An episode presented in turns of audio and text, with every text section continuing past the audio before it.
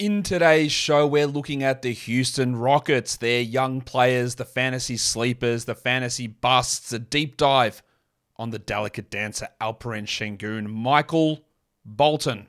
Thanks, Josh. It's Michael Bolton here, and it's time for another episode of the Locked On Fantasy Basketball Podcast. Let's get to it. Let's get to it, indeed. You are Locked On Fantasy Basketball, your daily fantasy basketball podcast, part of the Locked On Podcast Network.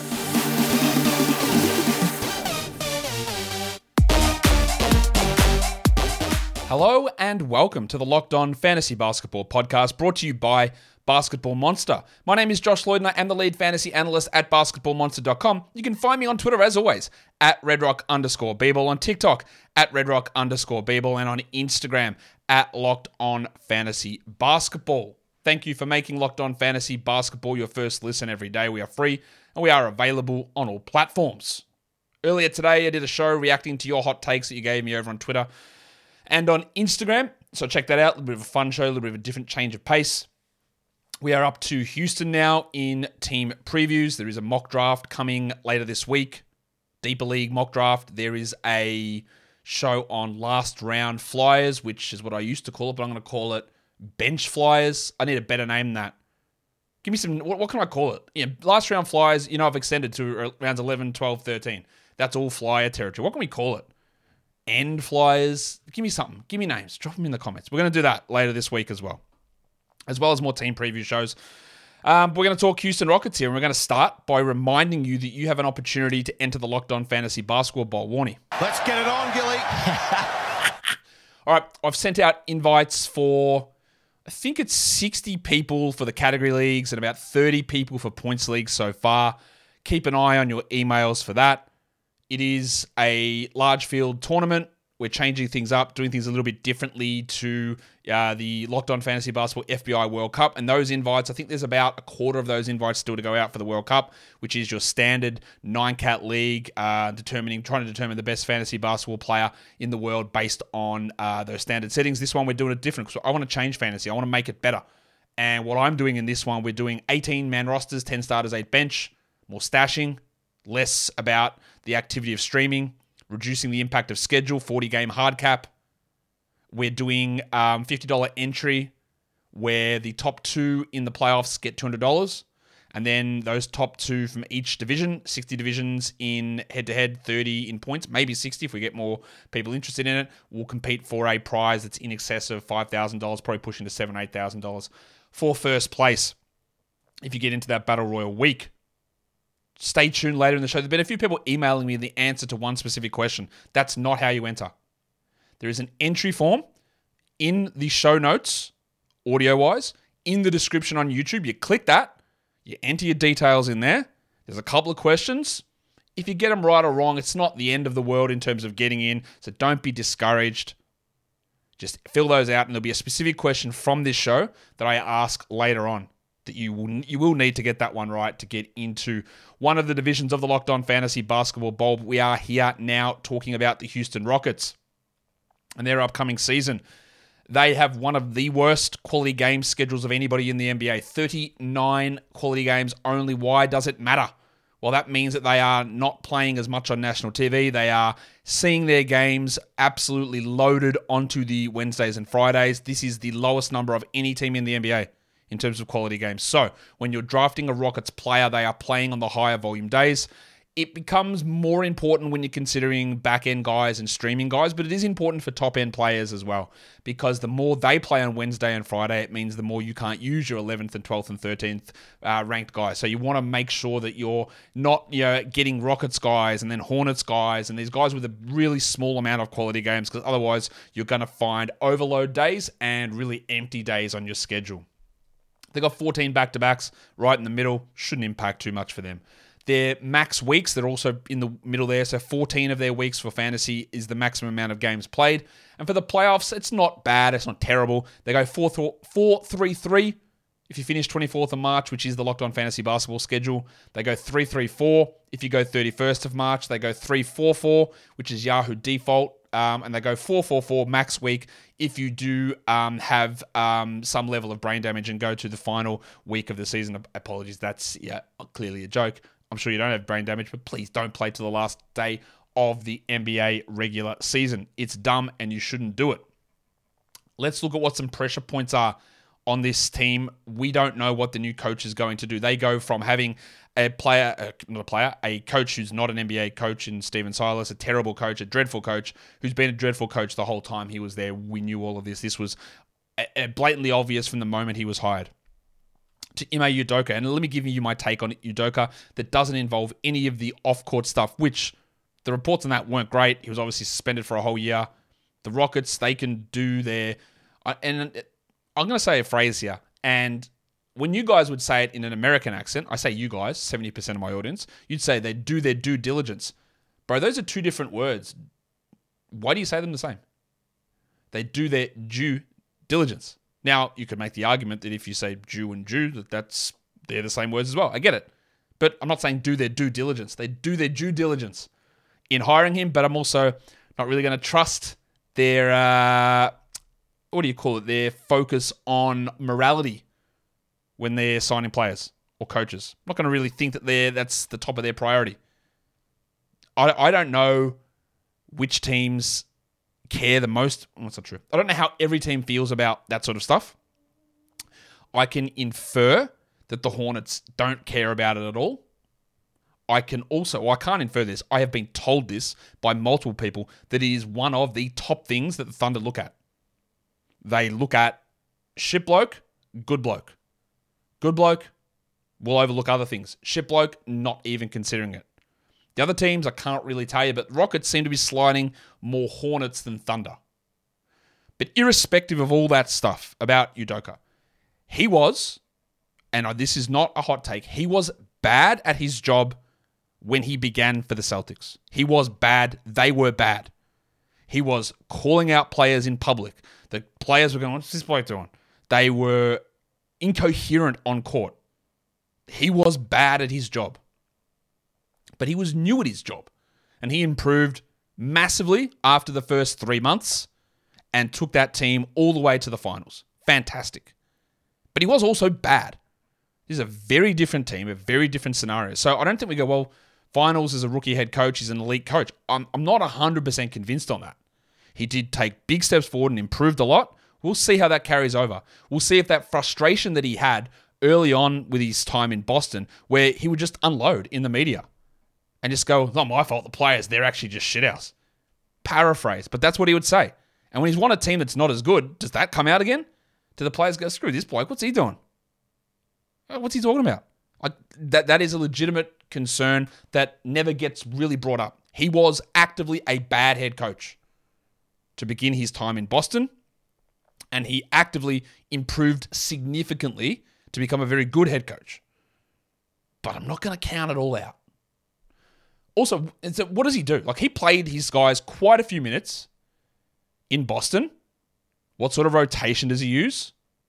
Because he comes in blank slate, really, with these guys. He has no history with any of these players. How does he view them? What does he focus on? How does he want to run an offense? Who gets the ball? Who doesn't get the ball? Do they run plays for a top three overall pick? Does defense the most important thing? Seems to be because he was really keen on bringing in Dillon Brooks. So that's going to be key. That's the defense focus. The other thing here is one of the other big rotation things or the big pressure points, the big drone view, is how good does Amen Thompson look in camp? Because when I was at Summer League, I was talking with Jackson Gatlin of Locked On Rockets. We were there watching the Rockets games, and we're talking about the rotation. He's like, "Yeah, Men's probably only going to play limited minutes, backup point guard." Um, and I said, I said to him, "What if he's really good? Like, I think he's going to come out immediately and know what he's doing, which is rare for a rookie guard." And I think there's going to be a situation where they're going to go, "Oh, look, we can't not play this bloke." And then he went out that first Summer League game, and I went, oh, yeah, look, like exactly like this. Now, Summer League obviously is not the NBA, it's a very different story. But he came out, he did the exact things that I thought he would do. He looked in control. He knew what everything was happening at every point, defensively and offensively. And if he comes out and does that in training camp and in preseason, what the hell role do they give him? Because he's to me, he's not quite a normal rookie in terms of the processing and feel of the game. Both ends of the court. I think he's I think he's elevated quite significantly above those guys. Now, Udoka might be this hard ass, is like you're a rookie, you're never playing, but I just think Amen might be a little bit different. So we want to see what happens there in training camp for him because it, it, it is it is a pretty key point, I think. Today's episode is brought to you by the Jase case from Jase Medical. You don't want to get caught unprepared or underprepared because what Jase case is, it's doctor created, it's doctor recommended. It's a case providing five life saving antibiotics for emergency use. It's emergency use. You get it, you fill out a form, you talk to the board certified physicians, you've got ongoing care from those physicians delivered from licensed pharmacy premises to get those antibiotics to you. But it's for emergency use, not about if you get a sniffle and I think I'm going to pop an antibiotic. That's not how antibiotics work. I know. I am a pharmacist. Well, I'm not registered anymore, but I am a pharmacist. It's not what you use antibiotics for. But in situations of flood, earthquake, cyclone, hurricane, tornado, bushfires, snake bites, maybe, spider bites, pandemics, road closures due to whatever, and you cannot get to your doctor or the hospital, you need to have a level of preparedness. And that is what the Jase case provides. The best time to use it is never. You never want to have to use this stuff, but having it at home can be literally a lifesaver. And you can save $360 on these life saving antibiotic options by getting them from Jase Case, and you get an extra 20 bucks off by using our code locked on at checkout at jasemedical.com. That's J A S E medical.com. The promo code is locked on. Again, you, I am very, very big on not overusing antibiotics. I understand the problems of this. This is how I work, and I would discourage people in the pharmacy from antibiotics all the time. But sometimes you need them in an absolute emergency, and that is what this is for. This is not just stocking your cupboard with a throat lozenge. Do you say lozenge or lozenger? Because it's definitely lozenge. This is life saving shit. And a sorry Jase case, but that's what it is. Locked on, Jase Medical, J A S E medical.com. Got four guys as breakout candidates on this team. What do I mean by breakout candidates? Do I think they're all going to break out? Not necessarily. What I do think is there is a chance when we look at their projections that something can happen very easily that turns them into players who easily exceed what they did. Easily. The first one of those is the delicate dancer Alperen Sengun, but we are going to talk about him under the lens in a sec. It's a delicate dance in just 17 steps. The next one is Jabari Smith. Ah, Smitty. I thought he'd be pretty solid last season. I did have him third overall in that draft class, relatively clearly. Uh, but I also thought he'd be able to shoot a lot better than he did as a rookie. And I thought that more of his defensive stats would translate over. And they didn't, unfortunately. But he played 31 games. He averaged 13 and 7, one and a half threes, a block, shot 79 from the line. The problem with his shooting was he shot 31 from 3 and 49 from 2. It would not be insane to see Jabari Smith shoot 35 from 3 and 55 from 2. That is not crazy in the slightest. And then 12, 13 points becomes 18 points, 8 rebounds, 9 rebounds. Uh, the 0.9 blocks becomes 1.2 blocks. Maybe the steals, which were absolutely invisible compared to where they were in college, at 0.5, that's putrid. Maybe he gets them back. And maybe the 31 minutes becomes 33. I'm not predicting that that's going to happen necessarily. Oh, I'm not. I'm just nowhere near uh, at that level with him. But I do think he's going to improve. I think we see a natural improvement in the level of shooting, but there's room for him to absolutely blow up. Now, back to my summer league talk, Hell was there watching him in those two games, saw all of those games. The first half, he was dreadful of that first game. Ab- like, what is this bloke doing? Does he not know how to play? Like, he was taking terrible shots. He was disinterested. He was in the wrong positions. And then the next three halves, he went crazy and was knocking down shots. He was talking shit to everybody. He looked great. I don't think he's quite that guy, but there's clear breakout potential. And the same as there is with the guy who ostensibly is probably his backup, and that's Tari's second season. Because Tari Eason's a guy that just has these numbers where it's very obvious to see how the fantasy value can come. Last season, Eason played only 20 or uh, 22 minutes, 9 and 6, but 1.2 steals, 0.6 blocks, 45 and 75. If he's a 30 minute a night player, he's a 14 and 8 guy, one and a half steals, 1.2 blocks. You want some improvement in efficiency. He's not an absolute guarantee player, but like I said earlier, if we're going to talk about Udoka's focus, if he wants defense, well, you might see Eason playing 30 minutes a night off the bench or even starting. And things got cleared up a little bit, although it hasn't been finally resolved with the Kevin Porter situation, which pushes his minutes up. But it's very, very easy to get Eason to be a top 100 player. Jalen Green's probably a little bit harder, the old Filipino legend. Now he averaged 22 points a game. That's unbelievably valuable. It's fantastic for points leagues as well. But under four assists, under four rebounds, 0.8 steals, 41 and 79. So not only does he suck at field goal percentage, but he sucked for a guard with that volume at free throws as well. Now, 79's not sucking, but when you're that player and that archetype, you need to be 85%. You need to be Jordan Poole 88% to provide value, and he didn't do it. Can he? Why not? Most of his numbers actually improved last season, but his shooting numbers didn't. Now, I still think that Jalen Green, and we're going to talk later about him, is that the way he's ranked at the moment is bust potential. But that doesn't rule out that he could break out. And there is an in between there because the way I have him projected is like 70 spots away from his rank. So he could still break out from my projection and still not hit ADP in categories. In points leagues, he'll he'll beat that ADP or at least be there. Floor's really safe, very different player in those scenarios. But his lack of steals, rebounds, assists probably go down with Amen and Fred there. Yes, Kevin Porter's not, but those other two guys are. So assists probably drop. And then he gets no defensive stats. We need the free throws to improve. Maybe, maybe not. But we're requiring probably three things to really step up for Jalen Green to, to break out. He could, but I still don't think that he's necessarily a great uh, fantasy option for category leagues. Let's uh, go under the lens.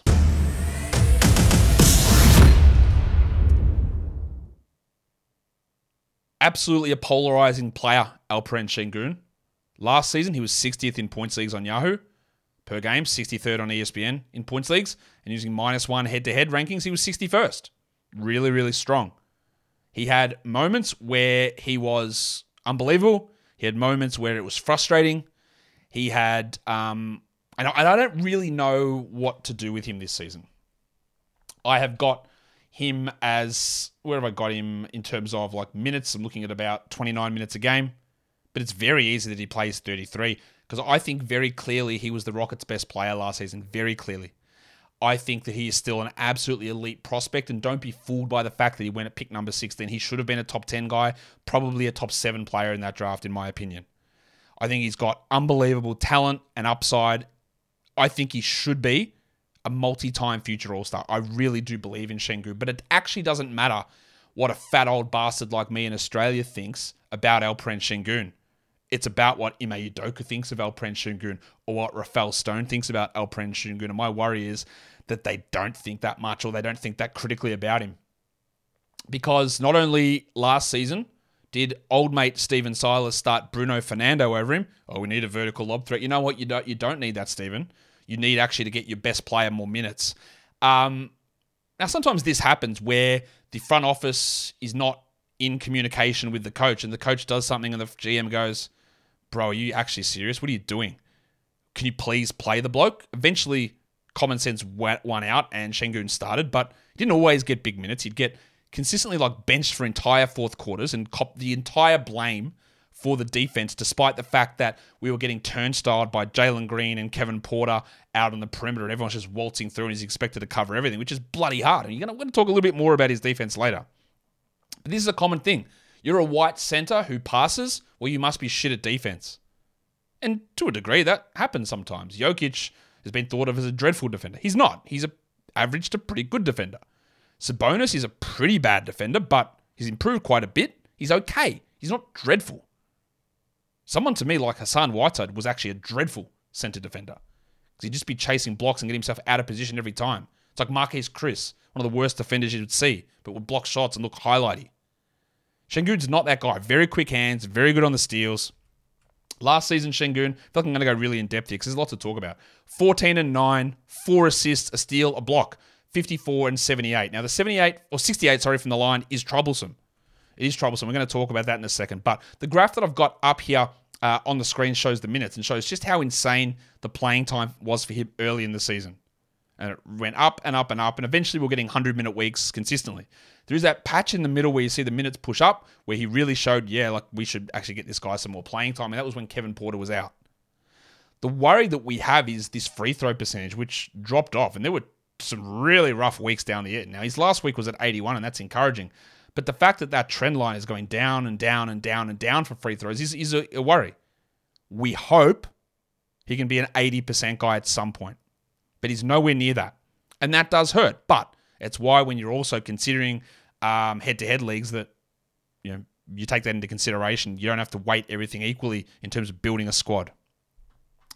But that did drop, and that is legitimately a concern. What also happened was, and we're going to see that midweek spike when the minutes went up. Look at the assists per week. Just wasn't getting used at all early on, and then in the middle of the year, unlocked.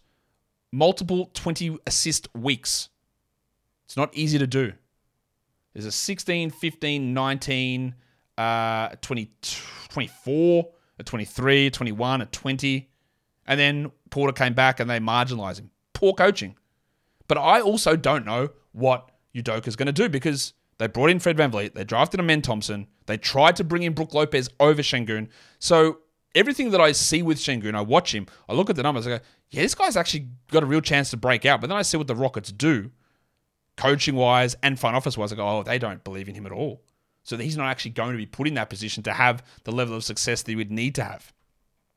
His fantasy ranking per week, minus one, improved as the season went on. You can see there in the middle, eighth in one week, 25th in one week.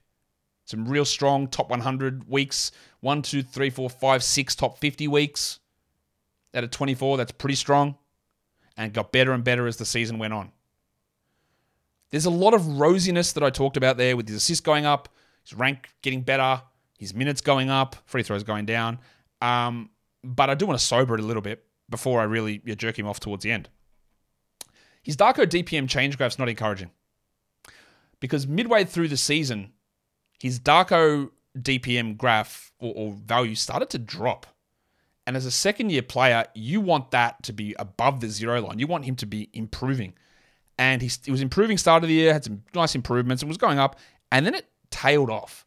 And part of that, I think, can be attributed to the, the Rockets team and the poor teammates and all that sort of stuff. But he can't be absolved of total uh, blame for that. That he is, you know, had some issues and was not was not a positive player down the stretch of the season and was getting a little bit worse. That is a level of concern. All of this stuff ties into it. I don't know what to do with Sengun. He could play 34 minutes a night this season and absolutely blow up as a top 30, top 20 player or he could get benched and play 27 minutes a night as Eason and Smith man the four and the five. Now, I yeah, Dan Besbris talks about this all the time. I like Dan a lot, and me and him would argue about this face to face, no problem. He was like, I think Sengun might struggle because Jock Landale's in there as the backup. I don't think there's any risk of that whatsoever.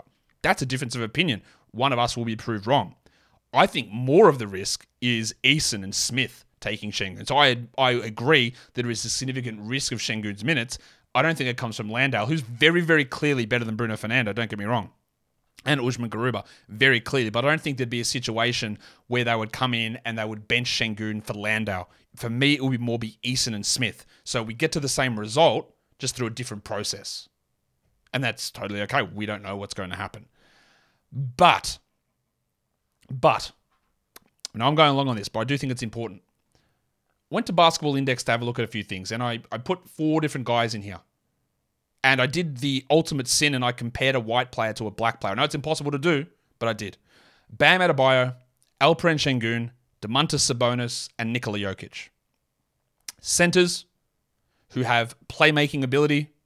Bam is considered a better defender than all those guys, no doubt. But the Jokic, Sabonis, Sengun combination. You see all those Pokemon memes of evolutions of these guys, or the Vince McMahon you know, rolling back in his chair meme with these guys. They're compared all the time, so I wanted to do it. So on the x-axis, I put use the Basketball Index playmaking talent in the percentile. Of course, Nikola Jokic, 100th percentile, is the best playmaker in the entire NBA. No one debates this. That is very clear. Would you have believed that Shengun was ranked higher than Sabonis on that measure? Not not too much. Sabonis is about 88th percentile. Shengun's like 93rd. He's a very good passer. Did really well for Turkey in the FIBA qualifiers as well. But even if you don't think that he's better than Sabonis, at least he's on a similar level. And I looked at a bunch. It's hard to. There's so many metrics over at Basketball Index. I looked at a bunch of different ones to put him at, and it was consistently sitting him above Sabonis in that playmaking. I thought, okay, that's fine. The criticism is always here. What about Shengun's defense? Well, we saw the Kings have a successful regular season, get into the third seed by playing Domantas Sabonis and running things through him, and him being, you can argue, their best or at worst, their second best player, and they were very good. I still think there's significant concerns with Sabonis as being a playoff player. I think Sengun's got a higher upside than Sabonis personally, but it's not like that lack of defense that Sabonis has hampers a team from winning or playing him a lot. So the other thing I put in there was a rim protection ranking percentile. The other one I looked at was post defense, and I looked at um, uh, perimeter defense isolation in case they have to switch out. You know, I can't put all of them on the graph, but in all of them, in all of them, Sengun came out looking good. And in fact, in this rim protection percentile, better than Sabonis significantly. He's in like the 80th percentile, Sabonis around the 50th, Jokic in like the 10th percentile for rim protection percentile. Um, and Bam was at like 75. So Sengun was actually higher there. If you put it in post defense, he was him and Bam were about equal. Up in that 80th percentile, Sabonis and Jokic down the bottom. The only one where Bam had a significant advantage was on perimeter defense isolation, where he was significantly better, but Sengun was still better than Sabonis and still better than Jokic. So is it possible that Sengun's defensive limitations are are overstated? and that maybe some of it is context related, and that maybe he's not actually as bad as Rockets coaches, uh, Rockets management, or Rockets fans who believe more in Jalen Green and previously in Kevin Porter uh, think. I think that it's, despite all the things that we've said, and we know there's some defensive issues, I think that it is at least worth thinking about. These metrics are not foolproof. You can you can do many different things to have a look at valuations of players, but I would say it would be foolish to just label Sengun as a terrible defender because I don't really think there's much that actually shows that at this point. The Rockets might believe it, and it, so it doesn't matter what the numbers say or what we think. But I do think that that is that is important to show. Today's episode is also brought to you by FanDuel Sportsbook. Snap into action this NFL season with FanDuel, America's number one sportsbook. Right now, new customers get $200 in bonus bets guaranteed when you place a $5 bet. That's $200 in bonus bets. It doesn't matter whether you win or lose your first bet. So if you've been thinking about joining FanDuel, there's no better time to get in on the action. You can look at Tua Tagovailoa's MVP odds. He should be miles ahead of, everyone. What about the Dolphin Super Bowl odds? All of the week three spreads, money lines, over unders, player props.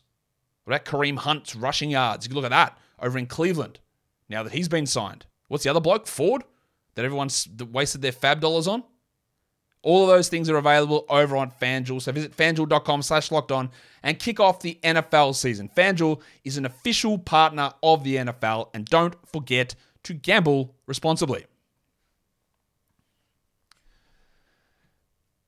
Let's talk sleepers. Let's hit the sound again. I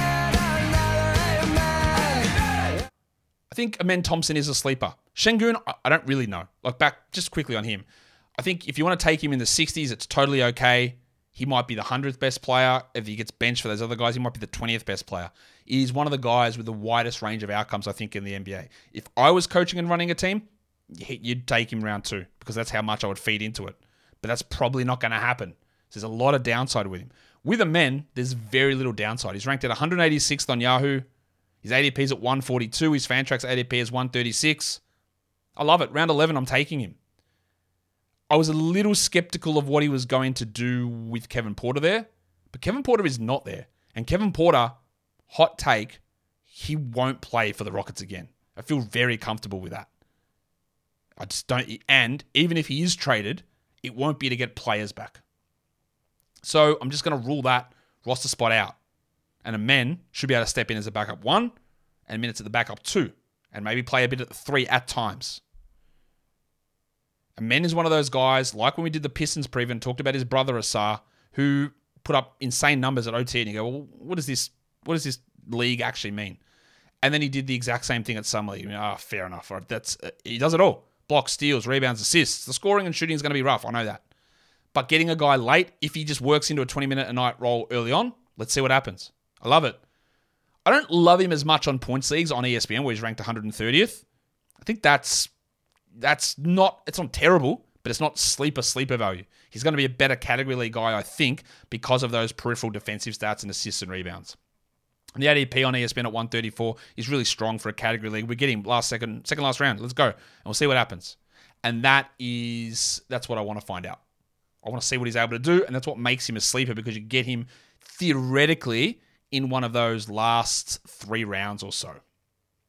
And that will bring us into the question for the Locked On Fantasy Basketball Bowl. I'm not going to, most of the ones I've done have been numbers, and I've just asked you to enter the number on the entry form.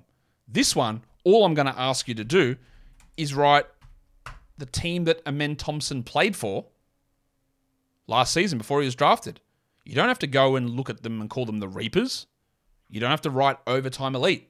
For the sake of me being able to sort through the answers, just write O T E. Three letters.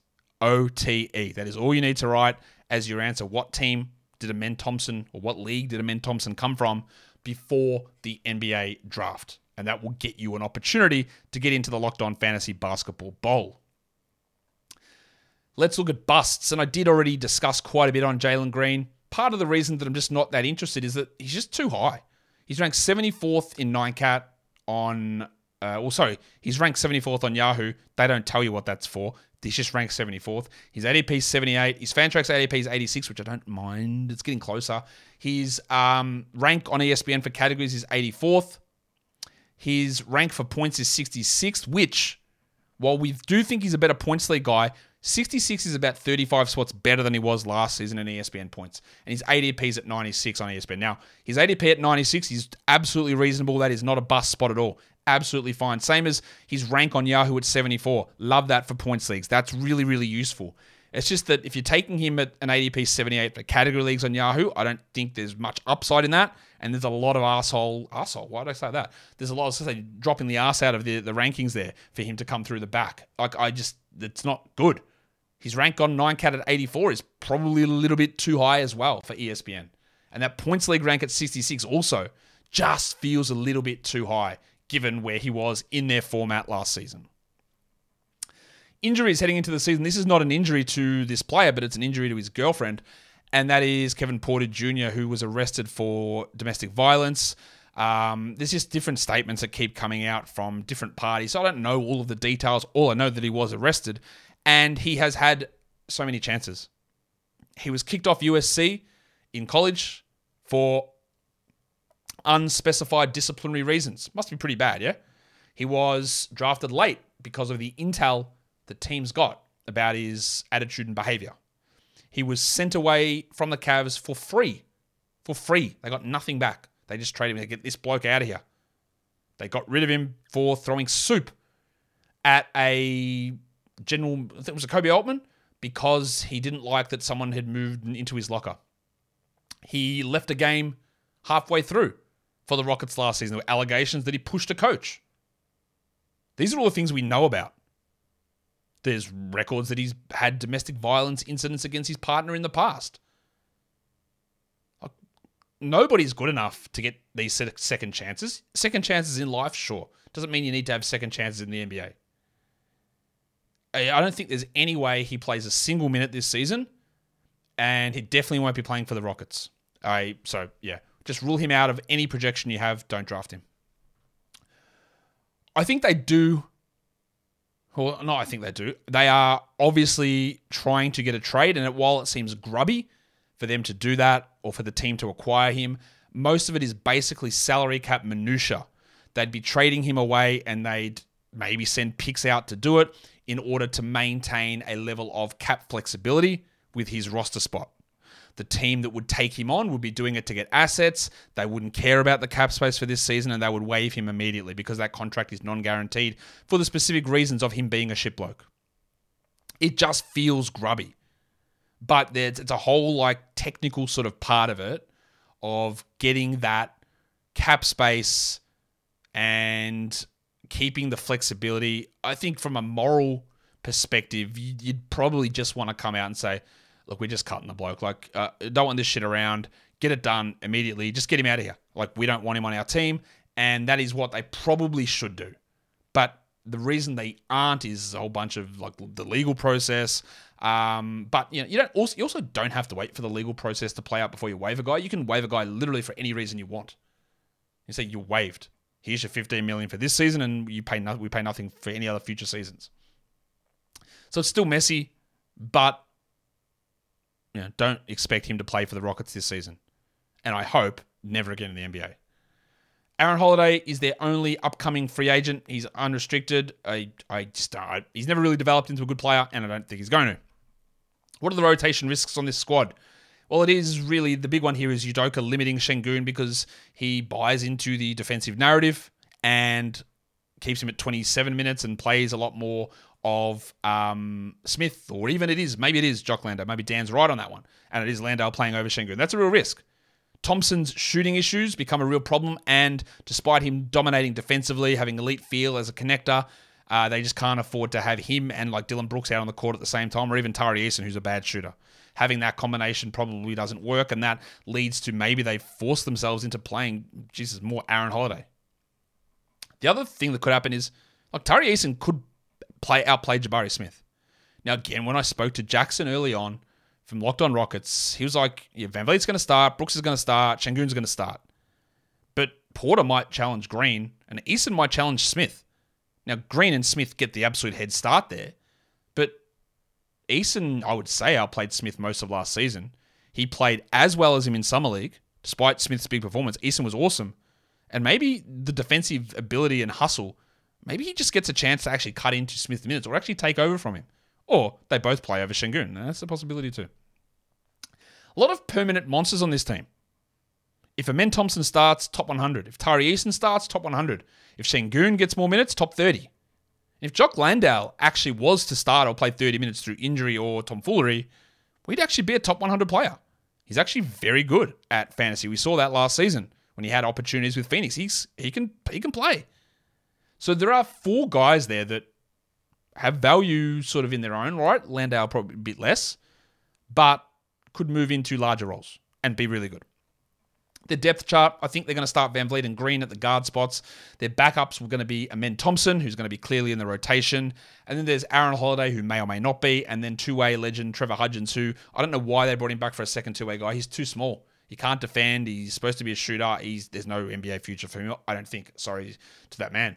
In terms of wings, it's Dillon Brooks, who will start. Brooksy will probably play 30 minutes. He is an absolutely elite defender. He what he torched the US for what's 39 points? Was it 40? 39 points at the FIBA World Cup. He do, do not don't buy into that. Do not draft him in category leagues. There is going to be too many issues with his game overall and the poor percentages. Um, he just doesn't have a good fantasy game. Points leagues, I can see it. I can see maybe having a crack at him, but I'm just in category leagues. I'm not looking at wow, look what he did third place game in FIBA. He's a very good defender. He's also a bloke that might come in with the level of swagger of like, look at this contract. This team loves me. Give me the ball. I'm number one. And he believes that. He he believes it. And usually offensively, it's to the detriment of his teams. I'm not drafting him. I am putting Kevin Porter as there as a backup wing because he's technically still on the roster, but he will not play. And they also have a ma- old mate Jermaine Samuels, who I just missed an E off the end of his name there. I don't think they're going to traditionally start any forwards. And for forwards, to me, it's guys that can play the three and the four. The guys on their roster that can do that are Tari Eason, Cam Whitmore, and the wild thing, Jae'Sean Tate. Much about that. I don't really think Tate is a particularly good player, but I know the Rockets do like him and he is going to have a role. I don't think that Cam Whitmore is going to have a role on this team early in the season. I think the forwards are going to be Eason and Tate. There's probably a little bit more hope for Whitmore with Porter's issues. With Porter gone, there's probably a little bit more hope for Whitmore to play, but he's going to be playing, I would think, marginal minutes at best. And then the bigs, they're going to start Jabari Smith and Alperen Sengun. Uh, Jock Landale, backup Jeff Green, Boba Marjanovic, and Darius Days. In that, uh, he's a two-way guy there as well. As for Smith, um, I think he's fine to draft around that number 100 sort of an area. I talked a little bit earlier. I think there's going to be a pretty sizable jump in his field goals, but I wouldn't go too high. But if he finished top 70, it wouldn't be outrageous. We talked about him earlier in breakout candidates. Eason, yeah, grab him in the last rounds and see what they end up doing in that rotation. But you can always drop. But yeah, I wouldn't worry about Whitmore and, and Tate. Absolutely not. In terms of the Durant and Bazemore metrics, the only one who really got a really sizable jump was VanVleet. Had a big jump up in VanVleet, uh, in VanVleet, in Durant, and that does bring me into discussing VanVleet because we haven't really talked about him at all. In fact, I don't think I've spoken about him much really here. One of the issues I think we need to talk about with VanVleet is I don't think he's going to play the same minutes that he did in Toronto. But Ime Udoka's not shy. He's not Taylor Jenkins. He has a real chance of still playing 35 or 36 minutes. VanVleet is going to be bad at field goal percentage, but he's going to be good at steals. He'll get assists. He'll score a lot. He'll hit threes. He'll be very good at free throws, but you've got to have the field goal percentage issue there. There's no, there's an argument that VanVleet is a second round player this season. I don't really have too much concern with that. His ADP is 22 on Yahoo. It's 30 on Fantrax. It's 37 on ESPN. I love that. But again, it requires nuance in reading rankings. Are you looking at it going, man, that field goal percentage, I can't draft until round four? Well, you take him and you just either back it up with other field goal guys or you punt the category. And then he is, like, at worst, at worst, a top 30 player. His ADP of 22 and a rank of 19 on Yahoo, while it might seem high to you, I think it's absolutely totally reasonable to have him there. Durant actually has him 18th. In points leagues, we're not that high. We're looking probably top 50, best case top 40 for Yahoo points and ESPN probably best case top 35. I just think that there's probably not enough in terms of the minutes versus where he was in uh, Toronto to get there. In terms of Bazemore, my dynasty metric, well, there's a lot of guys with very high rankings here. Sengun inside the top 40, Jabari inside the top 60, Tari, Eason inside the, inside the top 70, Jalen Green inside the top 70, and Amen Thompson inside the top 60. And you skew that a little bit more towards rebuilding, and Sengun's like top 30, Smith's top 50, uh, Green's top 60, Thompson's top 30. Like it's these are immense upside dynasty players. And that'll do it for me today. Follow this podcast, Apple Podcast, really interesting team. Uh, Google Podcast, Stitcher, Spotify, all those places. Leave a review, subscribe, and on uh, YouTube, thumb it up. Leave your comments down below. What do you think? Who do you think's the Rockets' best player at the moment? I mean, it's obviously VanVleet. Who do you think's the Rockets' best player after VanVleet? Let me know in the comments, guys. We are done here. Thank you so much for listening, everyone. See ya.